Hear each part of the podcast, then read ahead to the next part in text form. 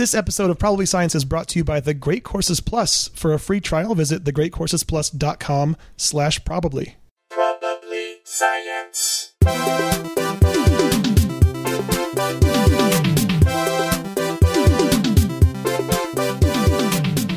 Hey everyone, welcome to Probably Science. I'm Matt Kirshen. I am Andy Wood. We got a re- returning. It's, it is a returning guest, right? You've been on the show before. It's or been have I a just while, but think assumed so. you've been on the show? I It's believe so. comedian, can't- writer, I can't- podcaster, ho- can't- co-creator of the LA Podcast Festival, I can't remember either if I've been on the show. It's been eight years. It's hard Yeah. to keep track. host track. of Comedy Film Nerds, which I've Yes. definitely been on. I think Andy has as well. Yep, so, yep. like, uh, yeah. Have I just been on your show? Have you been on our show? I'm.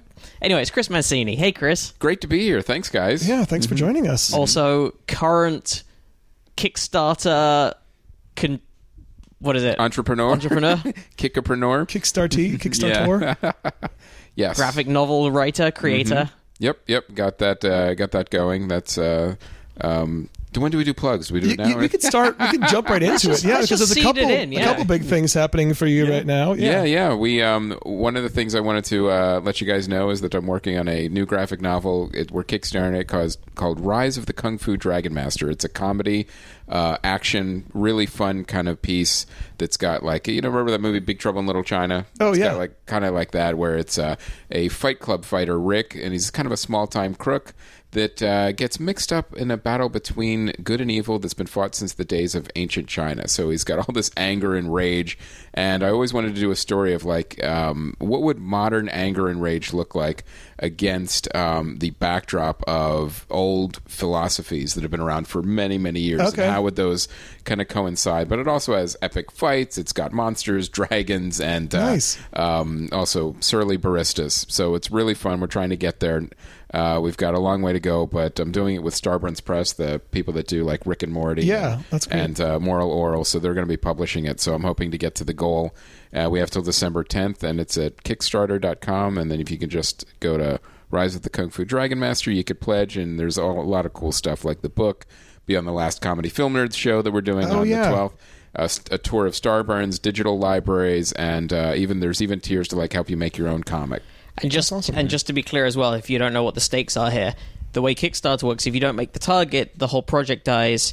And if you die in Kickstarter, you die in real life. Yes, exactly. Yes, it's a it's a blood pact with the with the website, and uh, it's similar to opening a monkey's paw. So Yeah. uh, that's actually um, true. We have to December tenth, but we have it's all or nothing. We have to get to that goal. So uh, if you're on the fence, don't hit the uh, the remind me later button. Just go and pledge. Yeah. we would really appreciate and it. And we'll link to that in the show notes and at Yeah, probablyscience.com. that, that'll be there, so you can have a finding look it. at. I'm sure you got examples of the the book and everything up there, and Absolutely. There's all sorts of artwork, and it's uh, stuff from the artist. There's a nice video, and uh, it kind of describes more and tells more about everybody involved in the book. We've got like an editor from Dark Horse Comics who work with Marvel and DC, and uh, you know with Starburns publishing it. There's a lot of really cool stuff. It's not just me; it's a whole kind of team making this, which would be really cool. That's cool. great. And you just brought us copies of Long Ago and Far Away. Is Yes. this your, your past? Is this, is this the one you're working? Is the one you're working on now the second graphic novel you've made, or are there more? Yes, this is the second one at, at Kickstarter. This one is made long ago and far away. It's also published by Starburns Press. That's um, at uh, Comixology. You could get that, but it's broken up into like eight different issues. But that was another uh, kind of cool fantasy comedy about like a kind of like a Narnia story. Where a kid who goes into this uh, fantasy world saves the day from the evil witch queen, but then now he's 30, runs a comic book store, and he's kind of a jerk, and he has to go back in that world with his friends as an adult. And it's about how he can kind of make things worse, and can he um, actually rediscover that childlike wonder that he abandoned many years ago. That's great. I'm looking Um, forward to reading it. so yeah, give give your Kickstarter money to that, and not to this other thing that just showed up in my feed, which is sorry, I just saw this Kickstarter just a second before we started recording, and this has to be utter bullshit, right? Um, I just put it in the top of the show notes. Okay. Vino Novo, helping to change the way the world enjoys wine. A new device that allows one to alter the flavor profile of a bottle of wine in under 10 minutes. Tested and proven. Uh, this is I think I've, I've got that here. It's called mustard. I mean, like, Yes. where, it can alter the hell Doesn't your that doesn't that profile. def- doesn't that defeat the purpose of I don't know wine? this feels like well this this claims to be able to basically do the same as maturing a bottle of wine in a cellar for years in the space of 10 minutes using a chamber and an app to control it. Wow. And it says and I quote by using a high frequency focused electric field, Vino Novo triggers an electrochemical reaction that breaks down compounds inside of your bottle of wine. It also feels like it's one of those uh, wristbands that keep away mosquitoes. Yeah, Yeah. there's no there's no possible way this is. It's like a Himalayan salt lamp. Ions, you're gonna get healthy. Yeah. this does feel like like I am I am fully ready and willing to be proven wrong on this. And if we have any chemists or uh, or similar in listening to the show right now who can prove me wrong and tell me that Vino Novo is truly based on genuine science and does do what it claims to do. It uses a consumer electronics device designed and built by Faraday Incorporated. You can't just call your company Faraday if it's not a legitimately scientifically sound company. I will say this: there's no trickery in my graphic novel Kickstarter. There's- There actually, it's There's no- you. You pay for a book and you get a book There's no app that controls the electromagnetic frequency of how of the potent book pages. is. yeah, If you want to change the flavor profile of a graphic novel, is there a way? Yeah, these guys have raised eight grand out of twenty-five grand. I don't. We shouldn't be anti-plugging. Whatever. Yeah, don't go to yeah. Vito Novo. save your save your Kickstarter money for Chris and his definitely does what it says it'll do Yes. pro- Right, project. So you also have a milestone coming up. You were bringing comedy film filmers to a close after we a decade. are after a decade, and you know, looking back, we're like, okay, well, we did a website, a podcast, a book. A movie and a festival. I think we've gone as far as we can with the with the brand. That is a lot. Yeah, we we uh, we're very Haven't proud done of what. tour on ice yet. Yes, we haven't. if we could make that work before December 12th, we might figure out a way to do it. Uh, so it's been a great run. It's been a great ride, but it's it's time to kind of move on, and uh, it's bittersweet. We've had a really good time, but now it's uh, we're going to move on to other things. I'm going to concentrate more on writing. I'm going to go to another company that will be announced. I'll be announcing on the final show on December 12th, and then. Uh, but I really, really want to do uh, more writing. So I want to concentrate more on graphic this? novels. and Graphic yeah, novel, uh-huh. So it's um, and Graham.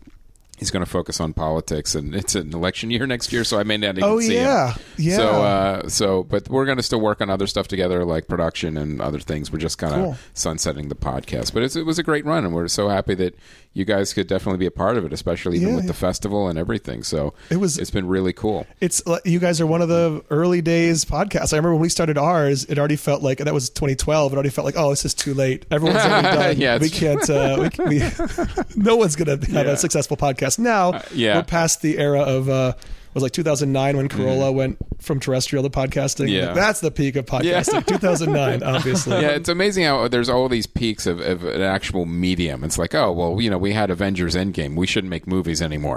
You know, that's, that's it. We're we're done. So uh, there's always room for more. Um, let's let's kick off with a couple of quick corrections uh, Sure. and comments. Firstly, I think last week's episode we made the statement everyone likes avocados. A few vehement corrections from various listeners. Turns out not the case. Yeah. really didn't know. Steve Vowles finds the taste and texture unpleasant, does not like avocados. Mm-hmm. Um, Emma Locke. uh, Emma says, I don't like avocados. I also don't like or eat any other fruits or vegetables. Good luck However, with that, Emma. however, currently free of scurvy, says Emma. And then, uh, possi- uh, and then I, th- I think probably the most thorough of answers here. Mm-hmm. Uh, Devon Henry sent us an email with the subject line avocados and the message fuck avocados. Thank you, Devin. We appreciate it. That is straight and to the point. Mm-hmm. I really wonder if uh, if listener Emma Locke could she be the cheesy potatoes lady? Have you ever seen that episode of My Strange Addiction? The woman who's only eaten cheesy potatoes her entire life. I don't know. The I, smell oh, of a I- vegetable I've never makes seen her it, but I've gag. heard about it. Okay, Emma, if you are the cheesy potatoes lady, please let us know. Um, let's Should we also get to the correction of my podcast appearance last week? yeah, let's do that. I was just on the Cracked podcast with the wonderful Alex Schmidt, uh, also former Jeopardy, or I guess you stay a Jeopardy champion once you're a Jeopardy champion. Um, which was a lot Yeah, of it's fun. like, it's like being president or whatever. Even Yeah, you you know, you still still, have to say call- President Obama, even though he's been out of office for a few years. right. and you still get you still get Secret Service uh, agents with you. Right. So does Alex, ironically. Yeah. Um, so he really, he really made some enemies on his. Jeopardy. Uh, so we talked about a story on that episode of Crack that I think we might have covered here also about how um, humans, millennials maybe in particular, are growing this like horn protuberance at the back of their skull that people were blaming on the fact that everyone tilts their heads down to stare at their smartphones all day. And um, the story may have been a little bit bunk, and the people behind the study may have had their reasons as well. So this is uh, which listener sent this in? This was thanks to Scott Fulton, who wrote in to say um, it was not very well done. Findings are in dispute. In particular, there's a Business Insider article that mentions the fact that no, we're probably not going to grow horns because of our cell phone use. One of the authors of that study sells posture pillows. so that might have been a conflict of interest. So yes, the story made headlines, and uh, people were saying horns are growing on young, young people's skulls. Phone use is to blame. Research suggests the academic study on which the Post story is based came out in February 2018 in the journal Scientific Reports. It suggested that bony growths called external occipital protuberances, which are found in the middle of the back of the skull above where our neck muscles attach, are popping up more often than expected in people between the ages of 18 and 30. The study authors suggested this protuberance these protuberances might arise because of sustained bad posture, which is associated with the emergence and extensive use of handheld contemporary technologies such as smartphones and tablets. However, experts are taking umbrage at the claim, saying the study leaves much to be desired in terms of data and research methodology. So it's got a number of considerable flaws, says William Harcourt Smith, a physical anthropologist from Lehman College in New York. The way the media are using the word, oh, I like media are. The way the media are using the word horns is appalling. David Shahar, the lead author of the study, told Business Insider the term horn came from the media and, quote, doesn't appear in our research. but he told the Washington Post, you may say the protuberance looks like a bird's beak, a horn, a hook. Okay, semantics aside, here's why you shouldn't worry about growing bumps in the back of your head. That looks like a bird's beak. That shouldn't worry you. That If shouldn't you, worry you you. have something that looks like a bird's beak in the back of your head. I guess because, first of all, these growths aren't anything new. In this February 2018 paper, Shahar and his co author Mark Sayers referred to the bony growth as, quote, a degenerative musculoskeletal feature. I'm checking my neck right now. By Right? the way, Do you feel it? Everyone that's- is that's now as weird- they're driving or I'm walking like, around uh, town. Like, well, you know, I don't think I have one, but I, I, I'm not sure now. I think I have a bit of a bony protuberance. Yeah. So, this degenerative musculoskeletal feature is uh, t- that's a term typically associated with deterioration and loss of function, but these protuberances are fairly common among older people and harmless for the most part. Men have it more than women, so much so that this is one of several traits that forensic scientists establish whether a skeleton belonged to a male or female individual. The anthropologist John Hawks wrote in an article. And given that these external occipital protuberances, let's call them EOPs, are present in most people as a very small bump, they considered the bump to be enlarged only if the bump was over 10 millimeters. The duo published three papers about enlarged EOPs, which they shortened to. E- 10 millimeters, by the way, is EOP. one centimeter. That's like It's a good point. not very much. It's, You could, you'd uh, barely hang a, a coat hanger on that. not a very useful hook Yeah. for horn. That's four tenths of an inch for the imperial measurements amongst us. yeah, it's not even going to keep your That's car true. keys up there. So the paper. Which is, as we all know, the main concern. Yes, sure. yeah. It's like, well, I, What can I hang my car keys on? yeah, this needs to be useful. I want a useful protub- protruber. pro- I keep wanting to say protuberance. I've said that my whole life. I just realized it's protuberance. Honey, where are my keys? Have you checked your protuberance? Oh, I always forget. yeah. yeah, I checked my protuberance. Of course. It's always the the, first last place. protuberance you put. Yeah. Oh no, sorry, they were on my protuberance. Yeah. Sorry about that. So the paper at the center of the recent hubbub analyzed X-ray images taken of 1,200 people from the side in order to see the curvature of the neck and the base of the skull. But it turns out these 1,200 patients weren't a random representative subset of the population. Rather, the patients had an all had all already been going to a chiropractor for help. What's more, they were all patients from Shahar's own chiropractic clinic in Queensland, Australia. Oh, also, once we throw in chiropractic, that's setting off alarms for me. yep. Um, in their February 2018 paper, researchers reported that 35% of the young men and more than 40% of the young women they studied under the age of 30 had one such protuberance, which could be more than an inch in size. Less than 15% uh, of people between the ages of 30 and 50 had the same bony growth they found. The authors seem to suggest these growths could arise because when we look down at our phones, we shift our head's weight from over the spine to the neck muscles, similar to the way pressure from a high heeled shoe can cause a bone spur in the back of your feet. In a world in which parents are concerned about screen time and app developers use psychological tricks to keep us looking at our smartphones, news that humans are physically changing because of cell phones might not seem far from the realm of possibility. However, Shahar said he and his colleague have not ever drawn direct links between the presence of EOPs and mobile technology use. I just have. So where did all it- this- I just had an image of like our necks and the protuberances. Like, what if you? Uh, I guess a way to visualize it is you have a Pez dispenser and you're opening it backwards. I think that's So- kind of it. Yeah, yeah. like that protuberance, if you cocked your head back far enough, Yeah. could shoot the Yeah. Adam's apple candy forward. Yeah. So these the study authors suggested Pez the dispenser cause. still a thing, by the way? It must be. It is, yeah. You see The it every once in a while. Yeah, it's um, it's not nearly as popular as it was, but uh, yeah, I see it. You know, It seems like it'd be a good activation kind of thing, a good branding thing to have uh, for you know promoting a graphic novel, for Yes. instance. Make the, a Pez tier. yeah, make the hero into a Pez dispenser. Um, so they said instead we have Strange suggested. gimmick, by the way. I know we're off topic now, but like, I, I can't think of. It, I mean, it's a, for a relatively mediocre sweet. Oh, it's one of the worst. It's just like Yeah. it's just like pixie stick dust compressed into a into a little brick. right. It's a yeah, brick or, of, or like the sort of um, what are the violet ones called, or the the refreshers? It's like it's yeah, it's a very average candy, but somehow managed to come up with this ingenious marketing of like, of packaging. yeah, Mm-hmm.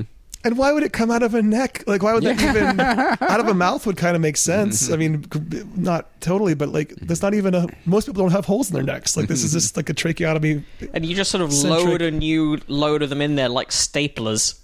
Yeah, And it was Yeah, it pretty was always really hard to get mm-hmm. them in and not have like because if you And, didn't crush half of them line on them perfectly up, If of one them- was off, Yeah, it was the like whole thing. dominoes. God, I forgot what a bad thing that was. Yeah. yeah. Candy shouldn't be that complicated. And then it doesn't even fit in your pocket that well because the head is bulbous. It's not like it fits flat in your pocket. Yeah. Here we go. Just a little history of Pez here. Okay. First marketed as a compressed peppermint sweet in Vienna, Austria in 1927. Wow. Older than I thought. The name Pez is an a- abbreviation of uh, Pfefferminz, which is German for peppermint. That's a bad pronunciation, but it's it's Oh, I the actually didn't know that. yeah, it's a contraction of that. Uh, the original product was a round peppermint lozenge called Pez Drops. Over time, a new manufacturing process evolved, and the hard pressed brick shape you know today was created. The f- uh, the product packaging evolved from wrap rolls to small tin to hold the mint, similar to the modern Altoids tins. The first dispensers, known as quote regulars, were similar in shape to a cigarette lighter and dispensed an adult breath mint marketed as an alternative to tobacco.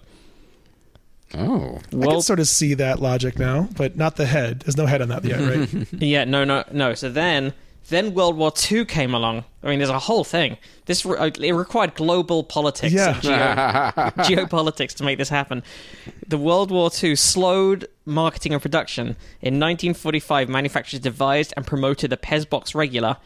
In 1952, Edward Haas introduced his product to the US, and Kurt Allina headed Pez, Pez's US business.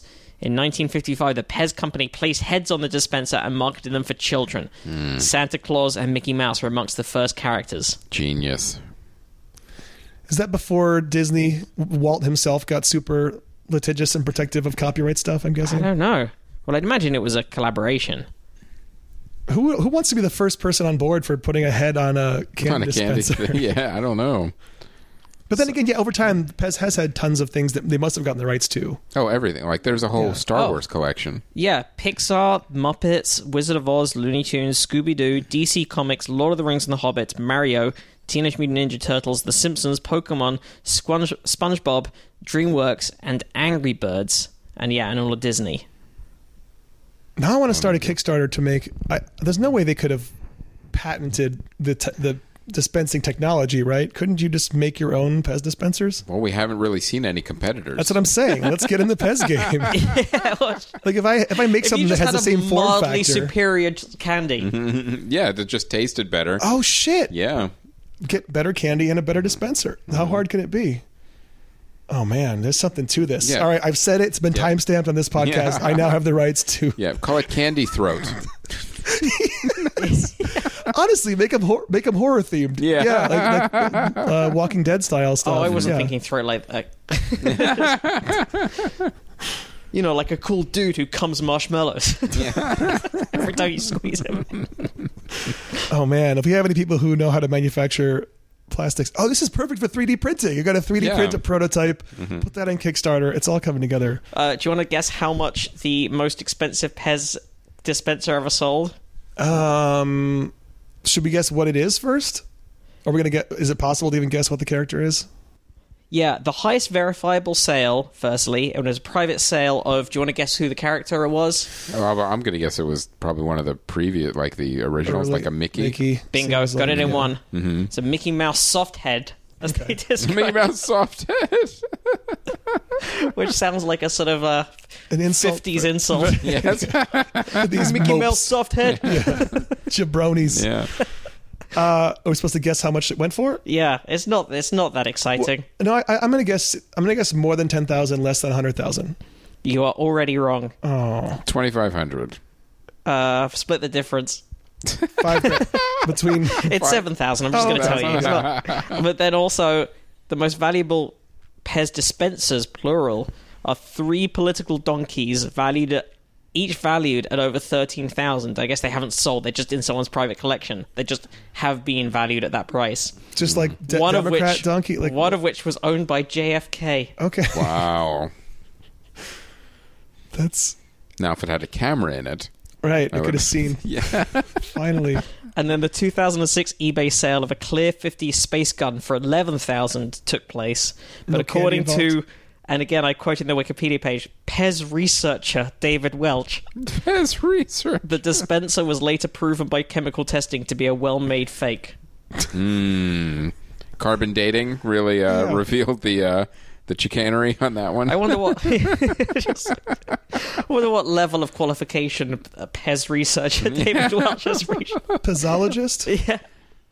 Is he a, pezometrist? Is he also measuring? It's Maybe got a PhD and guess what the P stands Yeah. for? a cryptopezologist. Is that? that's amazing. I, I'm kind of surprised that the most expensive one wasn't more. That's not that much money, considering how everyone knows about Pez. You'd think there'd be some Yep. Hardcore fan. Okay, back to bone spurs in our skulls, though. I just want to fast forward here to the part about the uh, conflicting interest, conflict of interest from the fact that there's a posture pillow involved. Um, okay, yeah, here we go. Shahar and Sayers also said in their paper that there could be many possible explanations for these bumps, including poor posture while sitting, standing, or sleeping, bike riding using drop handbars, or sleeping supine with a high pillow. Supine's on your back, I'm guessing. I forgot what that means. It means you're going down Supine, I think, is on your back, yes. It's like the skeleton. Uh, Shahar may have may have a stake in encouraging the general public, uh, encouraging the general public up to worry about their posture. He owns a company called Doctor Posture, which sells posture correction products. The website markets a trademarked one hundred ninety five dollar thoracic pillow to correct head posture. So yeah, questionable, questionable study, questionable bone skull bone spurry. Um, and also uh, this guy who is a I forgot what Hawks' quali- quali- qualification was, but John Hawks says horns aren't made of bone, which is an important distinction. horns are made of keratin, the same stuff as fingernails. and we can all learn from that. Yes. So thank you um, once again. what about horns on animals? Those are also like fingerna- fingernails. Yeah. Like Keratin. a rhino? Yeah. Okay. Um, there was another correction, or another correction as well, to something that a couple of people, I know Justin Broad was one of them, sent in this Ohio story about a hi- Oh, house God. in Ohio passing a bill allowing student answers to be scientifically wrong due to religion. oh, wow. Yeah, it does look a bit like that. The story is a little more nuanced than that, although it's still dumb and still sucks. But yeah, the Student Religious Liberties Act. Under the law, students can't be penalized if their work is scientifically wrong as long as the reasoning is because of their religious belief. Instead, students are graded on substance and relevance. Um, every Which should Repub- still be a fail. right. Yeah. Uh, firstly, it's, it's not a law yet because it has only passed the Stupid House. people. It's the only passed the Ohio House. It still has to get to the Senate and then the governor. Um, But I think that the Senate is Republic, Re- it passed unanimously by a Republican vote in the House, and the Senate is re- Republican controlled. Why can't I talk today? So it seems like there's a good chance it will pass. right? There is a chance. Who's the governor of Ohio right now? Is that Oh, also I a don't- Republican? I do not know that. That's a good question. Yeah, that's definitely definitely troublesome because, uh, but also like, how often is it going to come? Not that this makes it okay, but like, is there anything besides evolution when this comes up? Like, you can't do like a calculus. You know, you can't like mm-hmm. not know L'Hopital's rule because you know Catholicism. You don't believe in it. right? Yeah. Which again doesn't make it any better. It's still awful. It's still a bad bad place to be in 2019. Yeah, separation of church and state. That's Yeah. not supposed to be. It's that counts for the schools too. Well, they're probably thinking that this is separating those two because they probably think that to say you have to believe the truth is they have to believe fact and oh, science. God. It's yeah. impinging upon my religion of believing whatever I want. yeah. I haven't heard anything you said for the last minute because I've been trying to remember what L'Hopital's rule is. I know it involves. I know it involves like doing um, a derivative of a, of a fraction, like two, two fra- uh, two Yep. functions over each other, right? Like if you want to do the derivative of f of x over g of x or something. that is exactly what it is. Yeah. Mm, nice. And Uh, what? How, how do you do it? Uh, oh god, Wikipedia is not good for math stuff. No, no, no. because it always goes into far too much detail and just has everything in there. Um, rather than sort of general, I don't want general proof. I just want the basic statement of the of the rule. I just remember that because it's a fun French thing to say. Does it mean hospital? Uh, Well, um, well, it's someone's surname, Oh, but okay. But is that surname hospital? surname I think does mean hospital. It's certainly spelled the same way. This has been Calculus Corner with Matt, who's still doing research to find more. Uh, that story was sent in by Justin Broad, who also sent in a very Guillaume de l'Hôpital. There we go. okay, nice. and he looks he looks very early, uh, like early 18th century French. Look at that. Does in that mean a fact, and late collar? 17th century. What is- No, he's got like He stole He's got, Isaac like, the- Newton's Oh, wig. he's got Sure. the Newton wig going as well. hmm He looks like a fancy gentleman. What do you think He people does. smelled like back then? You think those wigs were just like really Ah, I perfumey? think I think if I think if, their whole bodies were perfumed. Yeah. I think Yeah. they reek. They would. BO combined with perfume. Yeah, Yeah. I think everyone reeked back then. Yeah, When when did indoor plumbing became become commonplace? I should Very know late. this. Like later than that, you think? Oh fuck yeah, Really? yeah. You think they went outside to go to the bathroom, or was it just that it was a, like- a bucket that you would carry out? or you'd have like a tin bathtub and you'd wash. I'm pretty sure they don't have like a central boiler. no, I mean, I mean, I'm talking about uh, relieving yourself primarily. Oh. well, Matt, well, Matt looks up that. Yeah. We've got another poo story, which is very on brand for us, sent in by Justin Broad. Indoor indoor toilets What was the until first one? 1840. Indoor plumbing could only be found in the homes of the rich and the better off. Oh, but yeah, also I know like Oh, he I know looks of like he people who- was. He looks like he was rich and better off. in Yeah, that wig. But that was the 1800s. Yeah. This is like late 16, early 1700s that this oh guy wow. was around. Okay. Okay, but King Minos of Crete had the first flushing water closet recorded in history, hmm. and that was over 2,800 years ago. Wow. A toilet was discovered in the tomb of a Chinese king of the Western Han Dynasty that dates back to somewhere between 206 and tw- BC to 24 AD. The ancient Romans had a system of sewers. They built simple outhouses houses or latrines directly over the running waters of the sewers that p- poured into the Tiber River. Chamber pots were used during the Middle Ages, which is hmm. Basically a pot that you shit in and chuck it out the window. Uh, yeah, it's weird how it's weird how the plague spread. For that, Who would've thought? For that, yeah. Uh, a uh, in 1596, a flush toilet was invented and built for Queen Elizabeth I by her godson, Sir John Harington. That's pretty early. But also, that's some good godsonning, yeah, it is. Just trying to get brownie points for Christmas. literally. It's- Literally brownie points. Speaking of poo, oh, sorry, is there more history before we get into Uh, there's this? loads more, but this is not. This is not talking. and the problem is, if that doesn't work, there's only one person she's going to call. You know, if that toilet. right, yeah. You've made yourself the, the Mm-hmm. toilet servant of the queen forever. Modern toilet design started around the 19 around the early 1900s. That's not that long ago. No. Man, that's we are lucky. I But- mean, we're not lucky in a lot of ways, but we're, we're lucky to be alive in, in some ways. But as early as the 1800s, that you started to get indoor plumbing, Okay, and some in in fancier places like expensive hotels. so we've gone from calculus corner to poo corner, not the good Winnie kind. Uh, so Justin Broad said in this story, scientists developed slippery toilet coating to stop poo from sticking. A spray-on surface could prevent bacteria building up and reduce household water use. So the, toilet the toilet brush need never leave its holder again. Scientists have created a super slippery coating that helps usher excrement on its way without leaving traces behind. The spray-on coating, which is slipper- slipperier than Teflon, reduces adhesion of even tenacious feces. Oh my God. which is a Great turn of phrase. By up to 90%, tests suggest. So far less water is needed to flush them away and leave the toilet clean. Researchers at Penn State University believe the coating could slash household water consumption and prevent odors and disease causing germs from building up in toilets. Imagine it that day at Penn State. So what are we working on today? oh, you're gonna love Yeah. this. This- You're going to be glad you didn't call in sick. Yeah. So, Tak Sing Wong of Penn State said, I was very happy to see how easily the fecal matter slid Oh off our coated surface. Maybe we should come up with a different word for the rest of the article. To Mm-hmm. uh, Wong became interested in soiled toilets in 2015 when researchers at Cranfield University contacted him for help. They were designing a toilet for use in the developing world, but found that odorous waste built up on the toilet bowl surface. My research group was known for developing highly slippery coatings to repel sticky stubs, sticky, sticky substances. Wong explained. He and his team spent the next few years developing a coating they call a liquid entrenched smooth surface. Uh, it has two parts. The base layer binds to the toilet bowl and has protruding nano hairs, each one a billion times thinner than a human hair. Oh, is that uh, the protruding nano hairs? Is that because you're looking at your device too yeah, long? This spray has been looking at its phone too much. So to this, they add a fine coating of silicone oil, which is held in place by the base layer. In all, the coating takes less than five minutes to apply. Having devised the coating, the researchers were keen to learn whether it worked.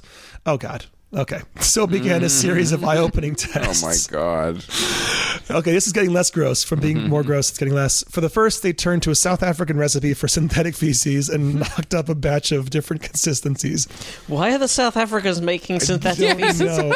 I do remember seeing Hey, if something. you want the good fake shit, you, gotta, go, to, South, Africa. yeah. We all know that's where the real stuff is. I do remember seeing some kind of show on the way things are made uh, where they talk to toilet toilet scientists or whatever researchers trying to develop you know super flushing toilets, and obviously you have to test those somehow, and you're not going to want to. And they would use uh, tofu paste, which is like I thought that was the industry standard was you can get something that's anyway not in this case. In this case, they're using um, this South African recipe. When they drop it in there, do they also have like a kind of uh, fart machine Of course, to just for accuracy? To mimic fecal free fall, they dropped samples from a height of 40 centimeters onto test plates angled at 45 degrees. Then, with help from a fluorescent dye mixed into the material, they measured how much water it took to dislodge the fake feces. I'm sorry, and remove any visible marks. The coated surface took 90% less water to clean than glass sheets. The scientists found that's significant. Uh, next, the researchers built a rig that dropped real human feces, Oh my god. sourced from three anonymous donors, onto a The horizontal. cowards. yeah, yeah. They didn't want their name in the study. They could have been famous. onto a horizontal plate made of toilet ceramic, Teflon, silicone, or the scientist's coating. Once the falling stuff had settled on the plate, the researchers released the platform so it swung down like a trapdoor and watched to see what happened. Oh my god. Writing in the journal Nature Sustainability, Wong, who has co founded a company to sell the coating, describes how all the comparison surfaces di- displayed extreme stickiness, while the less coating, oh, I guess they're calling it less uh, is the brand name, um, appeared. One second. Why did I just lose? Uh, appeared to shed its load cleanly. No. Sorry. Further tests showed that the scientist's coating was better than conventional toilet surfaces at preventing bacteria from all these things and even rainwater from growing in the bowl. So while the coating was stable enough to withstand 500 flushes, one test that simulated urination found that it might need replenishing after 50 quote urination cycles. Yeah, so it's something you got to keep reapplying. yeah, but useful. I mean, that seems like a good thing. If you don't have much water, if you're already in a place that doesn't have a ton of water to use per flush, this is But then also, this is when we then find out that the amount of water it takes to make the coating. Yeah. It's a Faustian bargain. Um, yeah, I guess more than 141 billion liters of fresh water are used to flush toilets For each it to make one can. Yes, for one, exactly. or nearly six times the daily water consumption of Africa. Damn, that's a lot of fresh water to waste. So, with millions around the world facing severe water scarcity, he hoped that reducing the amount of water used for flushing could help to alleviate the problem. And this, yeah, it seems like a good, again, gross, but um, good for humanity. This is the kind of stuff that Bill Gates is spending all of his time and money on, right? Like, it's not glamorous, but like getting potable water to people and, you know, simple, seemingly simple things and malaria. I guess isn't he doing a lot of malaria stuff? He's helping out with malaria. Yeah, yeah, the stuff that's you know sort of low hanging Pretty fruit to yeah. help lives the most. And pretty significant problems. We still Yeah. with malaria and uh, and fresh water. fresh water. Yeah, They're, those seem to have not have gone away. Those no, problems. No, yeah. Although we, we did when we were in Australia, we talked with some researchers who were developing like ways to make mosquitoes impervious to it. I forgot how it worked. Now it's been Yeah. it's only been six months, and we already forgot how they were genetically engineering mosquitoes to uh, have some kind of malarial resistance. Hey, you know how you could find out more about toilets? Oh, uh, no, tell me more. You could watch Wastewater Disposal and Treatment, which is lecture number nine from the course Everyday Engineering Understanding the Marvels of Daily Life. One of the many, many thousands of options on offer at the Great Courses Plus. There is nothing they don't have. There really isn't. I'm I was just- intrigued. while we were just me more. discussing this, I was like, I fucking, I bet there's a Great Courses Plus Yeah. course that does dis- that does cover it. It's not the one. It's not the one that we've been currently doing, but um, yeah, holy shit, it is. It's a, it's a a whole uh, course about the uh the workings of the buildings device, fascinating buildings devices and public utilities that we use almost every minute of the day. Uh, there's things like your house and engineering system, the building envelope, site design and storm runoff, water treatment and distribution, power generation from coal, renewable sources of electricity. Uh, But I'm sure if someone wanted to watch that, they would have to spend an arm and a leg, right, Matt? oh, well, here's the here's the utterly wackadoodle thing about this whole plan here, Andy. Uh, the Great Courses Plus, just for the one subscription fee, allows you access to any of the courses. You can either do a deep Ah. dive on one, as we currently are, or you can just, or you can you can scatter yourself around thinly like a dilettante. Well, what if I'm what if I'm short on cash right now and I just want to like see what this is like? Well, how would I? Then I'm screwed. Certainly, right? There's no way that I would have a means to watch this. Andy, you, you should know this by now, given that they've been what they've been our sponsor for quite some time now. But That's a good uh, point. That's I should have learned this. You really should. But you can actually get a free trial right now thanks to their partnership with us if you go to thegreatcoursesplus.com slash probably Matt, and you can jump around. What- What, what are some other courses that I could get at uh, well, Great Courses? well, that's crazy that you asked that, Chris. Because they, they've got courses that cover every type of discipline: uh, arts, humanities, and of course the sciences. Right now, uh, we've been we've been enjoying Professor Sabina. I hope it's pronounced Sabina, not Sabina uh, Stanley's um, uh, f- Field Guide to the Planets, which is uh, it's a little bit of an astronomy an astronomy based one. Uh, it takes you through all of the different uh, aspects of our solar system and beyond. Um, I'm currently hitting mighty Jupiter, the ruling gas giant, as it is quite poetically framed. Uh, should we? We should probably do a little star story after this. Oh, yeah. since we had a. There's a couple of fun ones that have been uh, that have been sent in recently.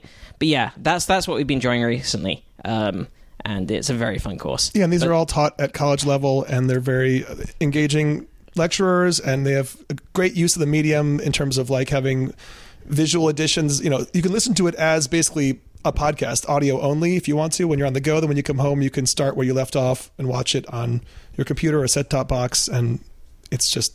It's great. It's all in one place. It's a it's a free trial if you go to probably. I'm sorry, it's a free trial if you go to thegreatcoursesplus.com slash probably. So check it out. Here- here's my one criticism of the course we've currently been doing is that um like it doesn't specify it's because there's you know there's a, an episode or a lecture on mercury and venus and earth uh and and mars but it doesn't really split which of the genders lives on which planet and that's that's an issue i'm just i'm just saying that is one minor there's minor criticism I do in an always forget otherwise that. excellent course but still the thegreatcoursesplus.com slash probably Yeah. I Uh, forgot about that. Was that the 90s when that was the thing? uh, yeah Men are from Mars. Lunar from Venus, yeah. it's uh That spun off into everything, didn't it? Yeah, it Yeah, really I think took that has now been debunked. Well, yeah, thanks. The Curiosity rover, I think, was the first to f- Yeah, find they- substantial evidence of f- female presence on Mars in addition to male. Let's. Here's one that just popped up. I think it's quite a fun little science story. I'm going to put it at the top of the notes here. A fun little space story.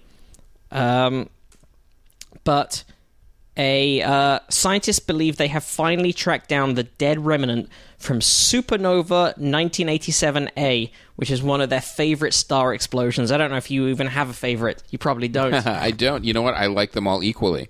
You're like your children. you can't play favorites with Supernova. No. You can't, although people will try. But um, astronomers know knew the object must exist, but have always struggled to identify its location because of a shroud of obscuring dust. Now, a UK team thinks that remnant's hiding place can be pinpointed from the way it's been heating up that dust. The researchers refer to the area of interest as quote the blob. That's the problem. These things hide. They're hard to find. Yeah. Sneaky, sneaky Conniving blobs. supernovae. It's much hotter, so much hotter than its surroundings. The blob needs some explanation. It really stands out from its neighbouring dust clumps, says Professor Haley Gomez from Cardiff University. We think it's being heated by the hot neutron star created in the supernova. When telescopes first spotted the explosion in 1987, it caused huge excitement. we all remember where we were, of course. Oh, Of who could forget? yeah. Sighted in the large uh, Magellanic Cloud. I was checking for bone protrusions. Sure. Yeah. If you if you spend most of your time looking up at the stars, which way would you? No, that would help. That would still cause. No, actually, that would that might counteract. Would that the reverse the bones? Yeah. Would you would you mm-hmm. get a throat spur instead? Yeah. Yeah, that's why astronomers are always hanging their keys off the front of them. Right. Yes, yeah. Always on that little- That's why so many of the web bow ties Yeah. such embarrassed about their. to cover their Yeah. protrusion. Yeah. Be proud of that. It shows you've been working. Mm-hmm. It's uh, yeah. In fact, if you look at the course that we just uh we just plugged, yeah, the uh, Doctor Sabina notice there the is a has. uh, protr- yeah. That's I, I I guess I just assumed that that was just a style thing that had the. She just got the keys hanging off there for the whole lecture course, but now I know why that is. I guess I never really. Astronomers also being very forgetful. It's a, it's a two birds, one stone kind of thing. They really do. Um, so it is some 168,000 light years from Earth. The blast was the nearest brightest supernova seen in the night sky in 400 years. Damn. As such, it's become the test case for what we think we know about stars when their fuel runs out and they suffer a cataclysmic collapse. Three decades on, astronomers routinely observe supernova 1987A and its consist and its constantly developing form. It is a thing of beauty. It has a series of bright rings that represent bands of gas and dust thrown out by the star in its dying phases, which has since been excited by the expanding shockwaves emitted in the end moment explosion. One of these rings looks like a string of pearls, and it's at the center of this celestial jewelry that the scientists reckon they've now located the star remnant. It should be a dense object comprised entirely of neutron particles and is measuring just a few tens of kilometers across.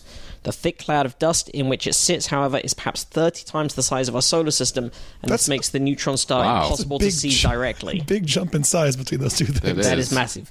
And again, the yeah, solar system pretty big. Um, we see the recycled light, if you like. The hot says Professor Gomez. The hot neutron star heats the dust grains as they absorb that energy, uh, and as they absorb the energy, they shine at sub-millimeter wavelengths. That's what we detect. The team has been probing the area of interest using data from Europe's now defunct Herschel Space Telescope and the International Atacama Large Millimeter Array in Chile.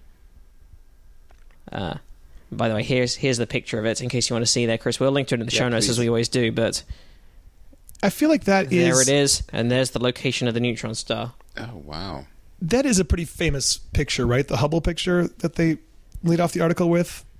I feel It's, like this uh, is a thing that has made the rounds or been used in like the opening credits for science shows from the last 30 years. Am I crazy? I think I think I don't know. It Maybe definitely not. looks like. Although, one of those iconic space photos. What ALMA in particular, that's the tell us the array, particular reveals is that the blob also resides in a region deficient in carbon monoxide molecules. The CO is being destroyed, presumably in the same heating process that's making the dust shine. Unfortunately, it's difficult to be more descriptive about the neutron star because of its dust shroud, but the group expects this to change with time. In maybe 50 to 100 years, the dust should clear to reveal the object's true guise. Just 50 to 100 years. That's we've all got you got to to wait. That's all we have to Out wait of for- 168,000 years it took Yeah. the light to get to us, that's nothing, right? Yeah, you know, just for wait for the dust to clear. That's it. Sure. Um, what if it was a big Pez dispenser? That's probably what they're hiding. Yeah. It, uh, Yeah, they never did like a supernova Pez dispenser or anything. No, Why they are no should've. Pez dispensers Yeah. educational? Science. Yeah, there's got to be planet ones at some point. I want like a bacterium that you pull back and get some candy out of. She, You're doing that anyway. that's true. Yeah. You got a story for us, Andy? Um, I've got a story sent in by Sean Robertson, who has sent some in before. Thank you for doing so, Sean. Um, kind of a downer. We've talked about antibiotic-resistant bacteria a fair amount because everyone should be worried. It's a it's a problem that will never really go away. It's just going to be a constant arms race that we're in with these tiny guys. Um, so antibiotic-resistant bacteria will kill more people than cancer by 2050. Oh my god, that is depressing. Unfortunately, sorry. So humans have been around for around 300,000 years, and University of Texas San Antonio microbiology professor Karl Klose wants people to understand that while that's impressive, bacteria have been alive for more than 4 billion years and are more evolutionarily advanced. That seems a little uh, bacteria centric, but okay. uh, at the San Antonio Botanical Garden on Tuesday, Klose told a Yeah, crowd. what's the bacteria got on him? Yeah, exactly. Making these pocket of big bacteria. He told a crowd of more than 70 gathered for UTSA's 50th anniversary Scholar Speakers series that bacteria can live anywhere under any condition, and there should be more concern for the bacteria that exists among audience members than in the garden itself. Oh, you should be more scared of the superbugs in here than outside, Klose said. In fact, there are more bacteria cells in you than human cells of human genes. You are all more bacterial than you are human. Mic drop. Yeah, I'm out. Closest presentation titled What's Bugging Us? The Rise of Antibiotic Resistant Superbugs, detailed by creating new drugs and defeating antibiotic resistant bacteria, should be considered a global health arms race. A conti- continuation of the TEDx San Antonio talk he gave in 2013 when he explained how and why antibiotic resistance is a global health problem. Uh, according to the CDC, this antibiotic resistance is one of the biggest public health challenges of our time, with at least 2 million people in the U.S. diagnosed with infections from that every year. Of those infected, at least 23,000 people will die or die, according to the CDC. By 2050, it's estimated that antimicrobial resistance will kill about 1 million people in the U.S. Does that mean in total or in that year, 2050? Either way, bad. Yeah. Million dead. Not great either way. Yes, more people will die because of antibiotic resistant bacteria than cancer in the coming years. That's because bacteria have evolved in a lot of simple and effective ways to prevent being killed by antibiotics, including picking up genes from their surroundings when bacteria die or through bacterial conjugation akin to sexual reproduction. Most people think of other living organisms being like humans, and if you think like that, then it doesn't make sense how bacteria could become so resistant so quickly, noting that bacteria's longevity stems from its ability to take what it wants from its surroundings and its ability to rally against what it doesn't need. So when you see a bacteria evolving rapidly, knowing they are going to be killed by antibiotics, you can really see how they have remained strong against evolutionary pressure. They have managed to remain resistant, and we have to accept that to learn from that and combat it. There was a great, um, not to throw someone over to a different podcast, but if you want an even better deep dive into this, um, there was a scientist who specializes in this who was on Sam Harris's podcast, and it just really drove home the fact that I think we're so used to thinking of diseases as like, oh, there's a race for a cure. You're going to find this one mm-hmm. magic thing, then we will have defeated that. But there's literally not a thing that could, po- not even does that doesn't exist. It could not exist. Like there's never going to be a time when this is a thing that we've beaten. We're always going to have to be making new antibiotics because the ones we have have now been rendered useless. So it's really like multi-tiered thing. It's like we have to be constantly vigilant, not us in particular, but researchers. But then also we have to not use them too much so that we don't go through them as Well, quickly. we have and to be constantly vigilant too. Just wash your hands. that Yeah, too. yeah. yeah, sure, yeah, yeah. But um, yeah, it's sort of terrifying, and I guess not the best thing when you don't have a lot of like takeaways for the average person. Besides, you know, if you think you can get by without antibiotics, don't take them. or if you do take them, finish the full course you're given. Yes. Hasn't help that everybody been else? slightly debunked? Oh, has it? Okay. Yeah, Well, I thought that's do that's I now not. finishing the full course doesn't matter as much. Yeah. and then Matt's going back on a deep dive. What was the uh, what was the gist of that? Where it doesn't you only need half the course, or I think the gist of thinking that it's bad not to finish the course is if you don't completely kill what's in you, then they'll reproduce. and maybe then have some resistance to what they almost died from but didn't die from. I'm not sure. Yeah, I think. Yeah, basically the idea, the theory is kind of like, like if you're gonna go in with your army and destroy a village, you can't leave any survivors because Right. that survivor is just gonna grow, grow stronger and take revenge. They're going to be what's the word for uh, ins- insurgents? Uh, yeah, Exactly, just to put it in kind of Rambo terms. sure. But To put it in Mortal Kombat terms, finish him. so so yeah i think we did even cover this story this when it came out like about two and a half years ago telling patients to stop antibiotics when they feel better may be preferable to instructing them to finish the course uh, martin llewelyn a professor of infectious diseases at brighton and sussex medical school and colleagues claim you don't need to yeah the theory is that taking too few tablets will allow the bacteria causing the disease to mutate and become resistant uh, but the experts say the the idea that stopping antibiotic treatment early encourages antibiotic resistance is not supported by evidence, while taking antibiotics for longer than necessary increases the risk of resistance. Interesting. There are some diseases where the bug can become resistant if the drugs are not taken for long enough. The most obvious example is tuberculosis. But most of the bacteria that cause people to become ill are found on everybody's hands in the community, causing no harm, such as E. coli and Staphylococcus aureus. aureus. Uh, people fall ill only when the bug gets into the bloodstream or the gut.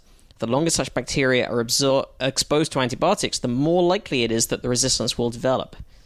The experts say there's been too little research into the ideal length of a course of antibiotics, which also varies uh, from individual to, what, to another, depending in part on what antibiotics they've taken in the past. In hospital, patients can be tested to work out when to stop the drugs. Outside a hospital, when repeated testing may not be feasible, patients may be best advised to stop treatment when they feel better, which is in Okay. direct contravention, wow. Yeah. contravention That everything- of the yeah. WHO's advice. Yeah, that Forget every, everything I said. yeah, that everything that uh, that doctors told me too. You know, that always finish the antibiotic, finish the Yeah, bottle. I've yeah. always heard that. Yeah, other experts in infectious diseases back the group. I've always thought it to be illogical to say that stopping antibiotics treatment early promotes the emergence of drug resistant organisms, says, Prof- says Peter Openshaw, who's president of the British Society for Immunology. This brief but authoritative review supports the idea that antibiotics may be used more sparingly, pointing out that the evidence for the, a long duration of therapy is at best tenuous. Far from being irresponsible, shortening the duration of a course might make antibiotic resistance less likely. And then also Professor ha- Harold Lambert, who is a highly esteemed British authority, according to this article, made the same point in an article in The Lancet entitled Don't Keep Taking the Tablets uh, 20 years ago, 1999. Okay. It remains astonishing that, apart from some specific infections and conditions, we still don't know more about optimum duration of courses or indeed doses in many conditions. Yet this dogma has been pervasive and persistent. So I take back what I said. This article, the the one I was reading about how terrified we should be, comes with no actionable information. Yeah. it's just be scared. Scientists keep working, I guess. Well, Chris, you're a parent. Do you uh, are you like wary of how sick do your kids have to be before you'll take them to the doctor or hospital or try to get antibiotics? Oh, if I hear a sniffle, I think no. It's uh, um, generally it's you know a couple of days. I mean, the main um, litmus test is the fever. Oh, okay. Like especially with kids, like you really got to watch the fever. If the fever spikes, you got to take them in right away. That's not a thing you should ever let run its course. No, a fever. Oh, I think our, my parents never. No. It was just like whatever well, we had. well, hang on. You just- said if it spikes, like if they have. If it's like a low grade, like you know, 99, 100, it's not a big deal. But if it goes to like 102, 103, that's when you call, and then the doctor kind of decides after hearing the symptoms, bring him in or uh, wait another day or Yeah. two. Yeah, I think the first time I heard about antibiotics was when I was already like well out of high school. I, I don't think I don't remember a time when a sickness resulted in any of us getting taken to the doctor or hospital. It was purely just like Well- accidents, just getting stitches and. Oh yeah, so you, so you were you had a pretty good immune system then. I mean, so- no, I just think we would whenever we would get sick, it was just like, oh, it'll run its course, like whatever it was. I don't. I'm just trying to picture a time when a cold or flu landed me at the doctor or hospital. And I'm not trying to say you should do that. I, that was one extreme, I guess. Yeah. it worked out, but um, Well, it's uh, you know, no, it's, it's interesting. Like it, different things require different treatments. Like if it's a flu, you know, the antibiotics aren't going to do anything. If it's a viral infection, but if it's you know if it's bacterial, you know that's and if it's serious, you could the antibiotics will help. But if it's resistant, then all of a sudden you have to switch antibiotics. So not only have you um, had to take an antibiotic, you've managed to have to take maybe possibly two, maybe more, just to figure out which one the Yeah. bacteria isn't resistant to. And now I'm remembering. I'm sorry. I used to get ear infections a lot when I was a really little kid. So they must have done something. I must have had drops put in my ear for that or something. Is that that's the thing kids get a lot, right? Yeah, and it's uh, it depends how bad it is. Like if it's a viral infection, they kind of let it run. But if it's um, with the fever and an ear infection and a cold, they usually prescribe some Yeah, antibiotics. Yeah. Um, oh, then- speaking of, And then which one do you like bury something in the garden that's like you take off, cut off tie it some, with twine? yeah. cut some fur off of a dog and put Yeah. it on the. There's a great exhibit at. Uh, have you guys been to the Jurassic Museum of Technology or Yeah. heard of it? yeah, it's great. You've been, yeah. I was too busy burying my mandrake root. underneath.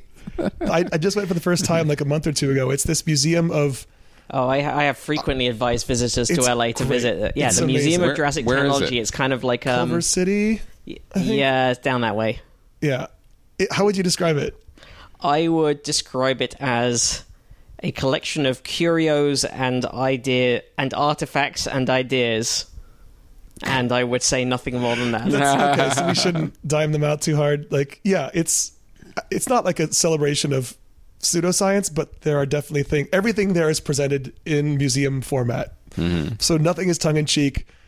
You know, there was a whole exhibit when I was there this last time that was dedicated to old time remedies, like the you know the reason you say hair of the dog for drinking in the morning mm-hmm. is like if you got bit by a dog, the only way to cure that was to cut off some of the hair of that dog and put that on the wound so stuff like that. There's a whole room full of those mm-hmm. kinds of yeah. Bury something in the yard for. Mm-hmm. Now I, I can't remember any of the specifics anymore, but like it's a very weird place, and the person who will sell you your ticket is always a, character. Is, and I think there's no photography allowed inside. It's super dark. Oh, that sounds great. It's- it's I can't believe I haven't been there yet. Oh yeah. Anytime you have a visitor and you want to take them to a, a uniquely LA thing, the mm-hmm. Jurassic Museum of Technology, well worth the eight bucks maybe. Yeah, mm-hmm. and it's surprisingly big. Like I think I spent a couple hours in there.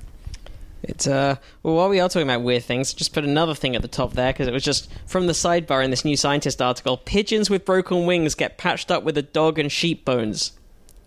Is that good? I think so.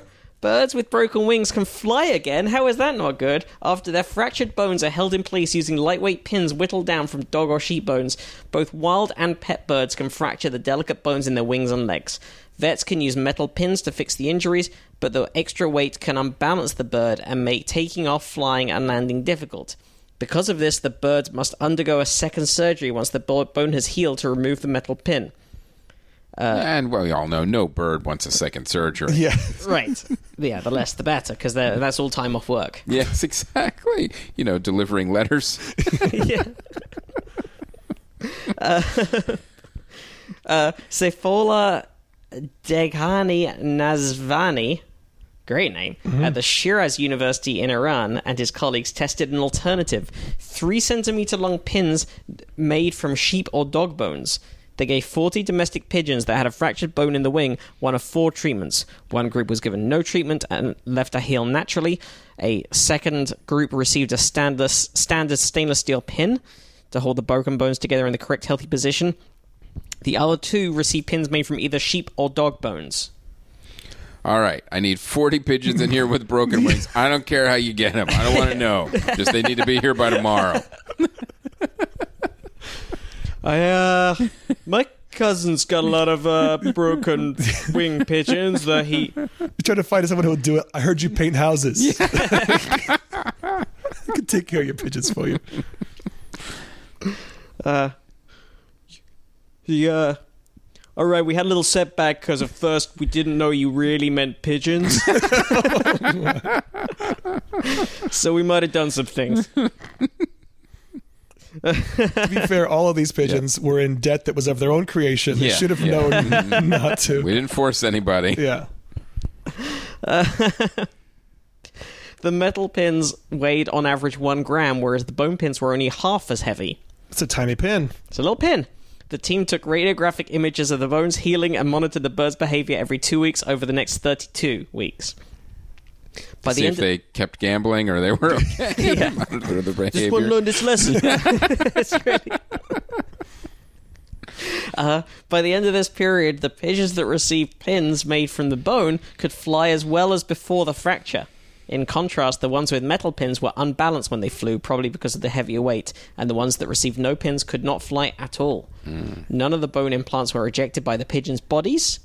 That's interesting. Yeah. And the radiographic images showed that the bone pins were being naturally absorbed by the body. There's no ah, need for the implants to be removed, says Nazvani, because they will ultimately be absorbed by the body. Therefore, the implants can be used for wild birds such as eagles, owls, and seagulls. But that's it. Yeah, the, the three, the three times. Just the eagles who don't know when to walk away from the crabs table. the uh, the researchers have now begun using this technique on birds in their clinic and are trialing new types of bone grafts. Is this um I, I guess I I don't know if I should know this or not, but like can you get when you get like pig if you get like a pig heart or whatever, you can get pig parts, right? Humans get some Yes. pig parts from transplantation. Do you need to have immune suppressants for those or are, does your body just like incorporate those without any problem? I don't know Um, why I'm asking you guys as if you've had. You guys have pig parts? Yeah. Who's got pig parts here? Some of you got pig parts. Is this? un- I'm wondering if it's unique to birds or not. Matt's Matt's on it. He's on the I- case. You know, I, I as we're talking, I was just imagining a pigeon with bat wings. Oh, So I yeah. think I'm like, well, you know, if it, why stop at one pin? You know, just to re- replace it with a whole wing. It's a pretty badass pigeon. Mm-hmm. Like a multicolor, like one of those Yeah. um, BMW X6s. It's kind of have like a pigeon bat combo look, right? yeah. White and black. I can't believe that the one gram, no, half gram dif- dis- difference between their two wings would have them fly unbalanced. That's such a tiny amount. they're pretty small as a pigeon. I guess, yeah. Uh, were you looking up whether pig stuff is whether Yeah, your body wants to reject pig stuff? it's not hot.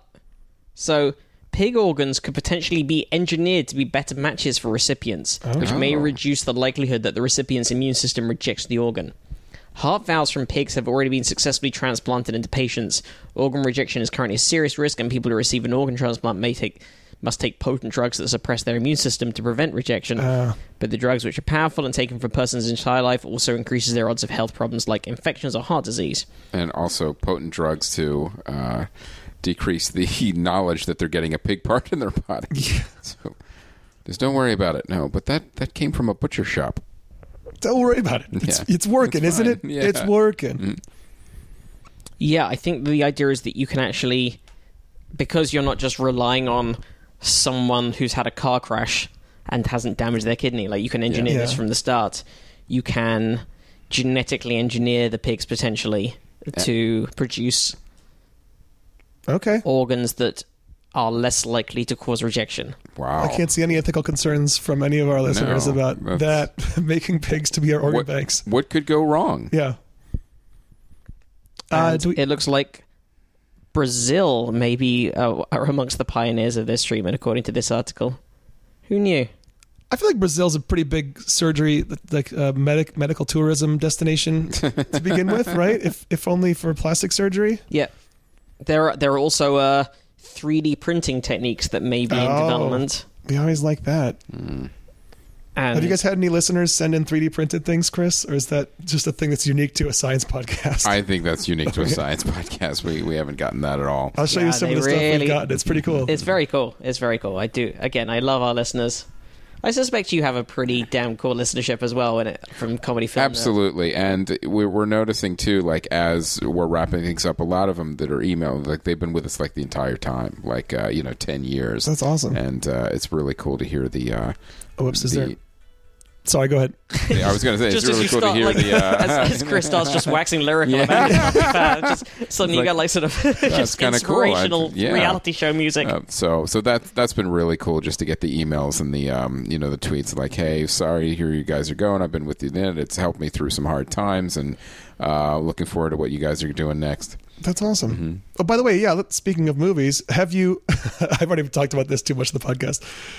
Or let's just say, have you seen anything in particular you want listeners to know is great movie wise? And then I'll ask you about a particular movie.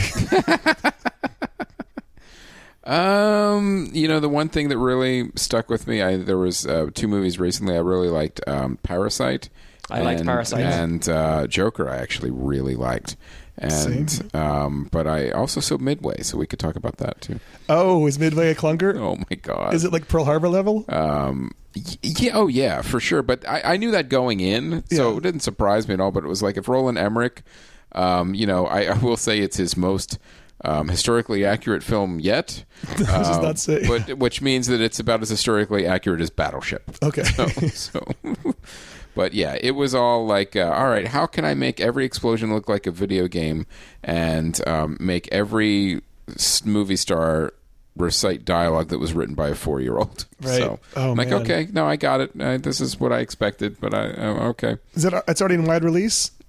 Oh, Right. it might already be gone already. Oh, really? yeah, it's, It was it a wasn't pretty wide impressive cast, right? Or at least a big cast, if not Great cast, giant budget, you know, great explosions, but at the end of the day, it was a Roland Emmerich movie, so Right. that's that's what it was. That is the person behind Independence Day. Or- Yes, yeah, yeah. hmm Which is fun and ridiculous. And the day after tomorrow.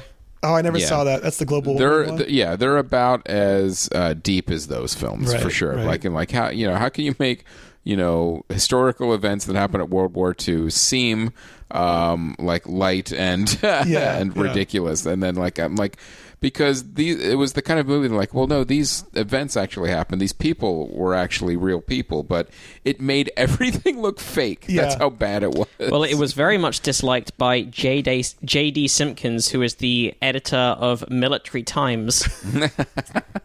I can't imagine someone who actually was in the military would dislike that film taking Yeah. umbrage mm-hmm. with this. Did you see The Irishman?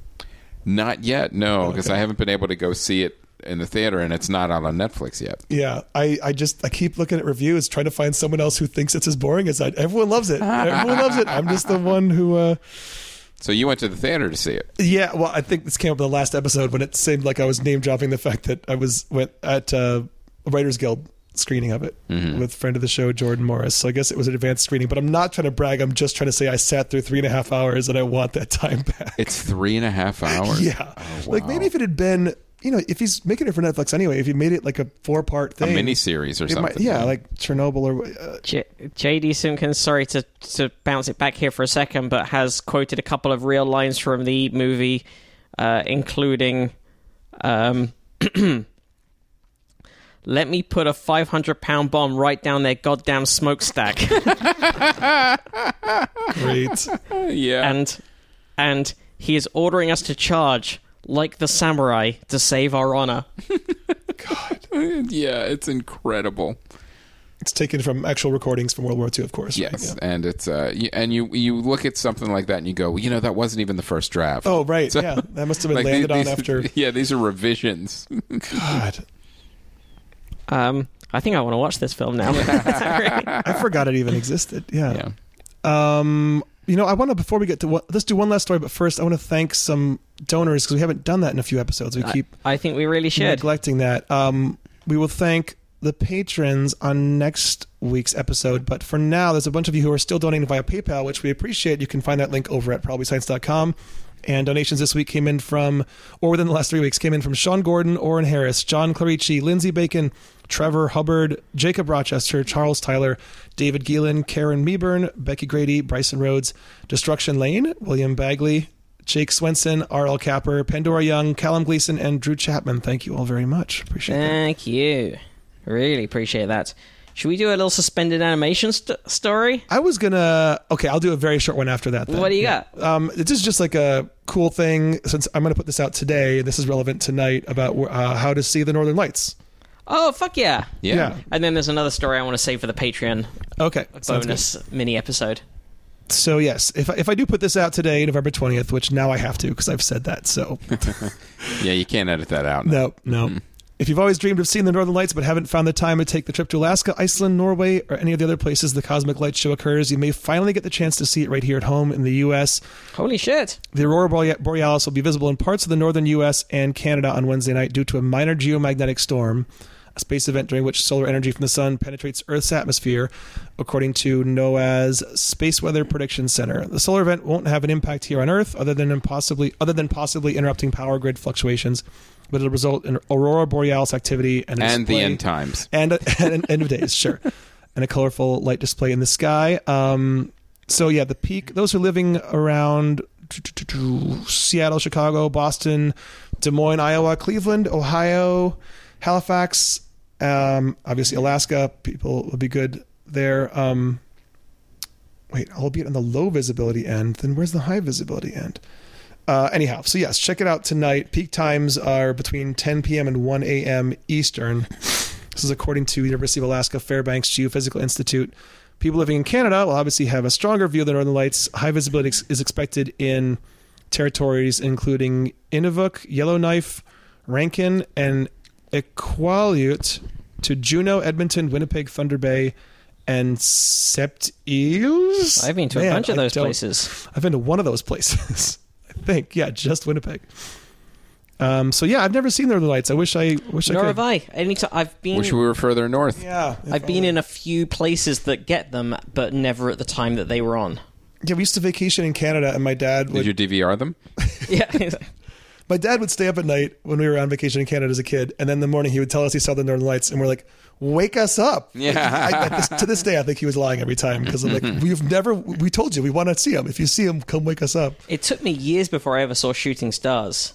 Really? Yeah, I don't know. I just kept missing them. Like whenever I was somewhere where there was always like people go like, "There was one," and I just look up at the r- like just a second too late.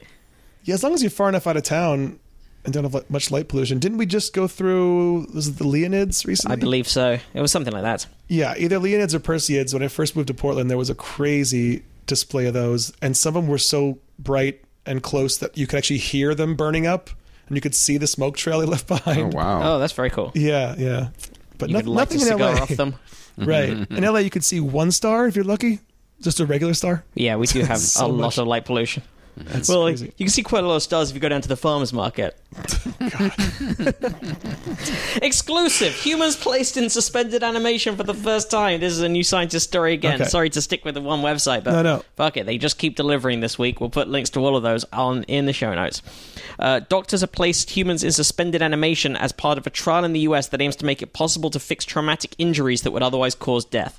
So once again, it is worth stressing this is not to kind of get them across to the alien colony. This is Okay. more to give doctors more time to operate on patients. So this is short-term suspended animation. Very much so. Mm-hmm.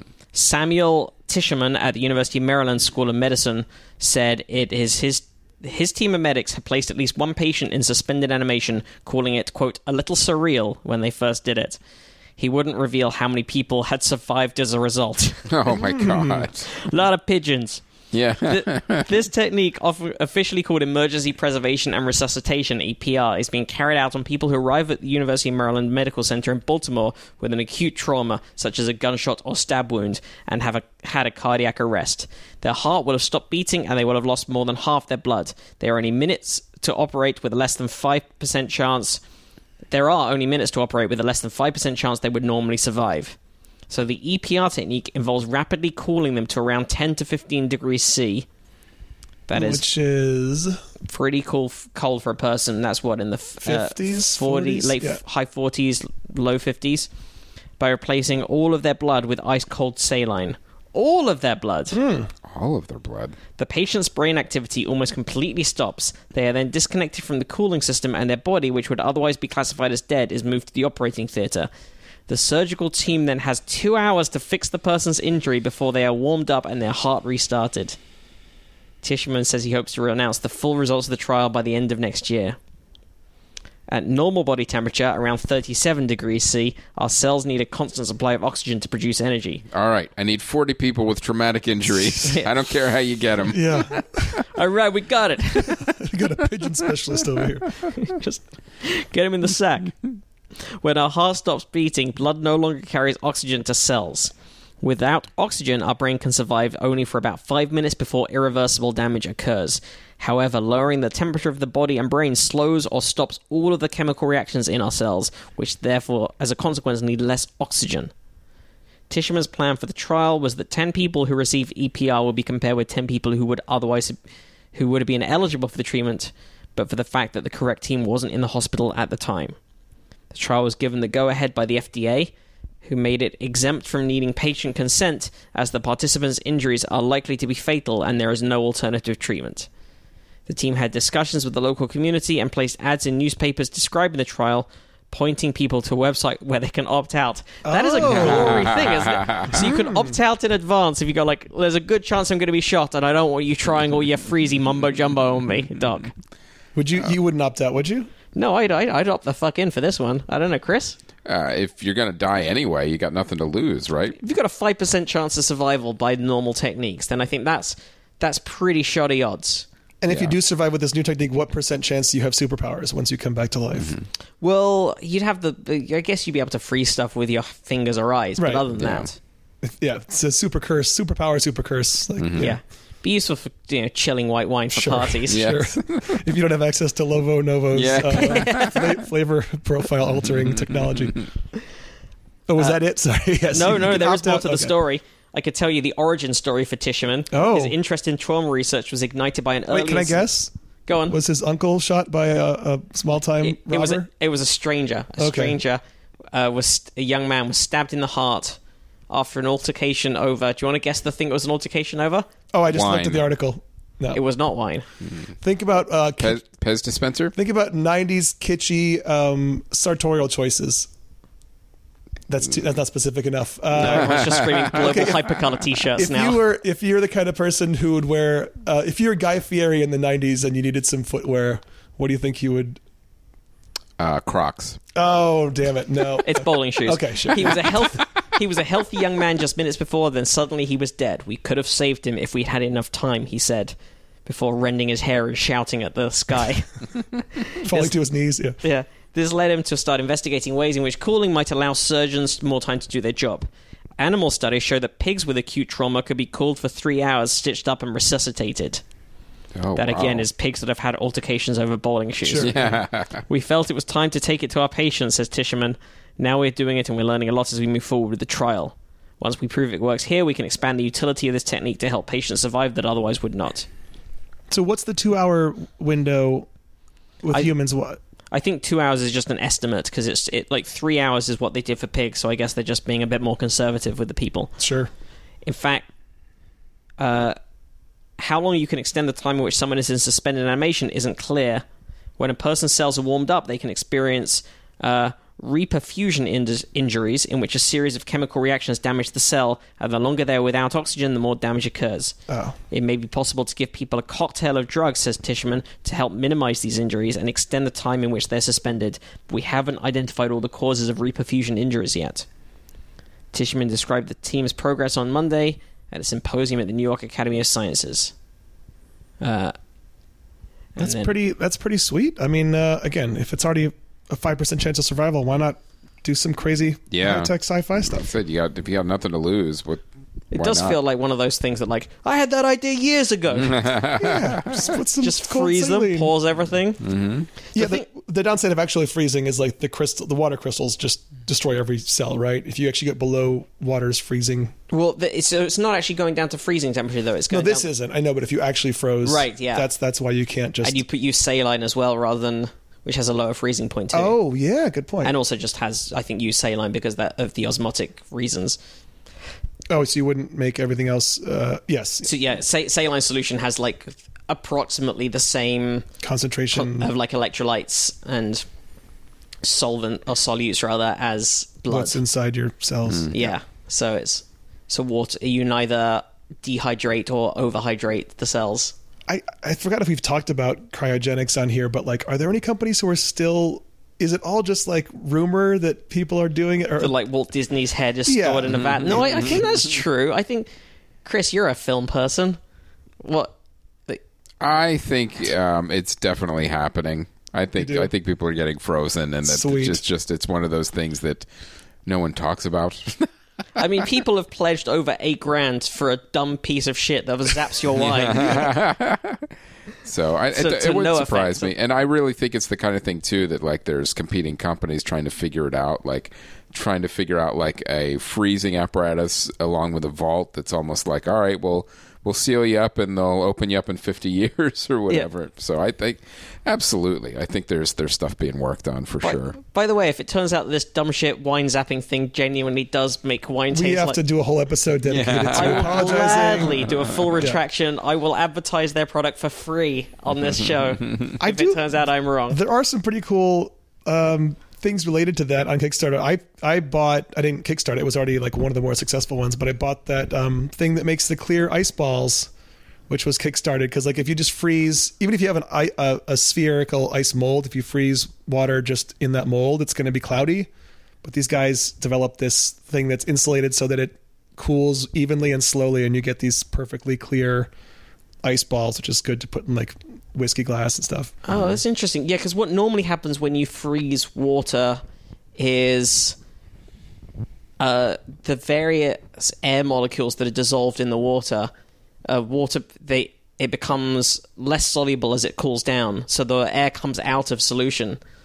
So you That's get, little, why. but that's why you get the air bubbles that cause the cloudiness. cloudiness. How- how so the idea this- is to cool it slowly enough that the air can float to the top and That must escape what the water is. before it I was, freezes. Yeah. I was going to ask you, how does it work? Is it a certain shape or? It's I mean it's just shaped the, the spheres are just spherical, but then it's those there are two parts to it. There's an outer case that's just I think it's pretty low tech in terms it's just like styrofoam, but then into that you put this um, silicone mold and I think basically there's enough water below it and insulation outside like it's just not gonna it's not gonna just it'll just slowly cool. It takes 24 hours and i guess probably cool more evenly from all sides as opposed to just from whichever part is most exposed to the freezer. It looks low tech i'll show it to you but it does make pretty awesome And also, it's worth noting you've successfully used those like clear balls to manage to get a fairly hefty number of people trapped in your labyrinth.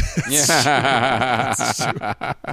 people are suckers for a freight wig and t- two little crystals in your hand did bowie learn to do that that was all a finger model right or uh, it was it was Michael Moschen who is the uh, what you know the name of the person who of the did the guy, yeah. Labyrinth because he's the guy who invented that type is contact juggling. He's the guy who invented it, and he did.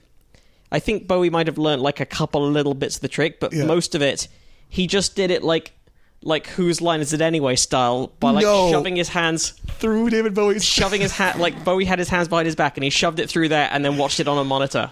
Watch That's awesome. Wow. now I have to watch I want to that rewatch movie again. Labyrinth. Yeah. Yeah. Is that on Disney Plus? That wasn't Disney. no, was it wasn't Disney, but uh, I have the DVD. Are you doing Disney Plus? Oh yeah, already. I was all in. I mean, I have two kids. Well, of so- course, yeah, yeah. But I would I would have been in all in anyway. Uh, so I totally did it. Like I got the promotion where it's like you buy it for three years in advance, and it was like four bucks a month. Oh, that's great. So I'm like, all right, I'm all in. It's not even launch it. I'm all in. I. Um, it always makes me laugh when people were surprised that it had a buggy launch. Really, the biggest Yeah. streaming service in history, the best with, collection with of the best collection of content ever. That that was a little buggy for you're Yeah. you're, you're surprised. Uh, I was just I was more surprised that they got it back up and working within like a day. Yeah, mine hasn't really had. Oh no, I'm sorry. When I first opened the app, it said it Didn't wasn't. they have a hack as well where they just lost a whole lot of people's logins? Oh really? I don't Yeah. know. By the way, other little Michael Moschen fact: he was a school friend and a classmate at school at Mas- Greenfield, Massachusetts High School, and juggling partner initially of Penn Jillette. Oh, Oh, Penn's a juggler. Yeah, Did you say it's Michael Moschen? yeah, M O S C H E N. Oh, okay. I thought it was a great stage name. or you're thinking of Animotion? Sure. Um, Yeah, yeah, I think there's foot there's like YouTube videos. I'm pretty sure if I find them, I'll link to it in the show notes as well, where you can see him like behind the scenes. at Labyrinth. Yeah, where Oh. he, he really was just doing it like sort of doing doing the arms. I need to see that for sure. Yeah, let's. If you can get links of that, I'll be uh, I'll be watching those for sure because they weren't in any of the extras on the DVD. Yeah, I miss DVD extras. What happened to all with all these streaming things? Like, why aren't they taking advantage of things they've already made for prior releases of movies and adding those on streaming platforms? I'm really surprised at that too because it already exists in a lot of Yeah, places, and yeah. also even when you see like Blu-ray re-releases, sometimes they're stripped down of extras. There's even less on there. So it because they rendered them in in standard def and don't want to like redo them in HD? Like, you I don't mean? know. Like, I don't know what the reason is because it gives more value and it's something that you've already made. So I'm not sure. Like, like I'd like to see a lot more of that. Like uh, even on Disney Plus, the there's Star Wars stuff. There's like some behind the scenes stuff, but it's stuff that already existed. Yeah. So Oh, speaking of, did you watch the Maclunkey thing? yes, of what- course I did. Yeah. Oh, here's the scene. With, Here's here's some footage. Hang on, there's there's Bowie doing doing a little contact juggling there, Yeah, and in a second you're gonna see there he is, just like standing behind his back. No way. Oh my god, I had no idea. That's so cool. Wow. So I know we got to wrap up, but I'm curious because you know Han shot first is obviously a big point Yes. of contention for Yeah, comedy film nerds. Yeah, of So course. does Maclunkey change anything? And can you tell our listeners what that means?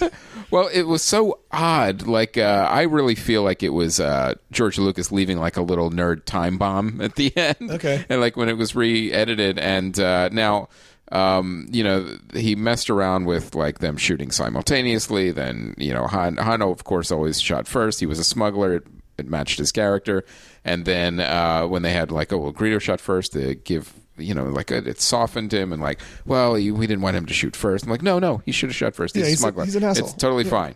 Um, but then we have this new version where Greedo just says something at the end like Maclunkey, like in this in the language. And then I talked to Steele Saunders, who does the Steel Wars podcast. Yeah. He's like a Star Wars junkie. I said, "Was it just like a nonsense word?" He, he told me no. It actually exists in Star Wars canon. Basically, it's like uh, an alien version of like "fuck you." Oh, so he's so insulted now. It's like it's so that's not self defense, but it's not totally out of was, of there was provocation. right, right. right, By the way, minor correction: he didn't invent contact juggling. It's be the con- some of the concepts have been around for hundreds of years, but but he did massively invent a whole lot of the tricks and brought it up and like popularized it, mm-hmm.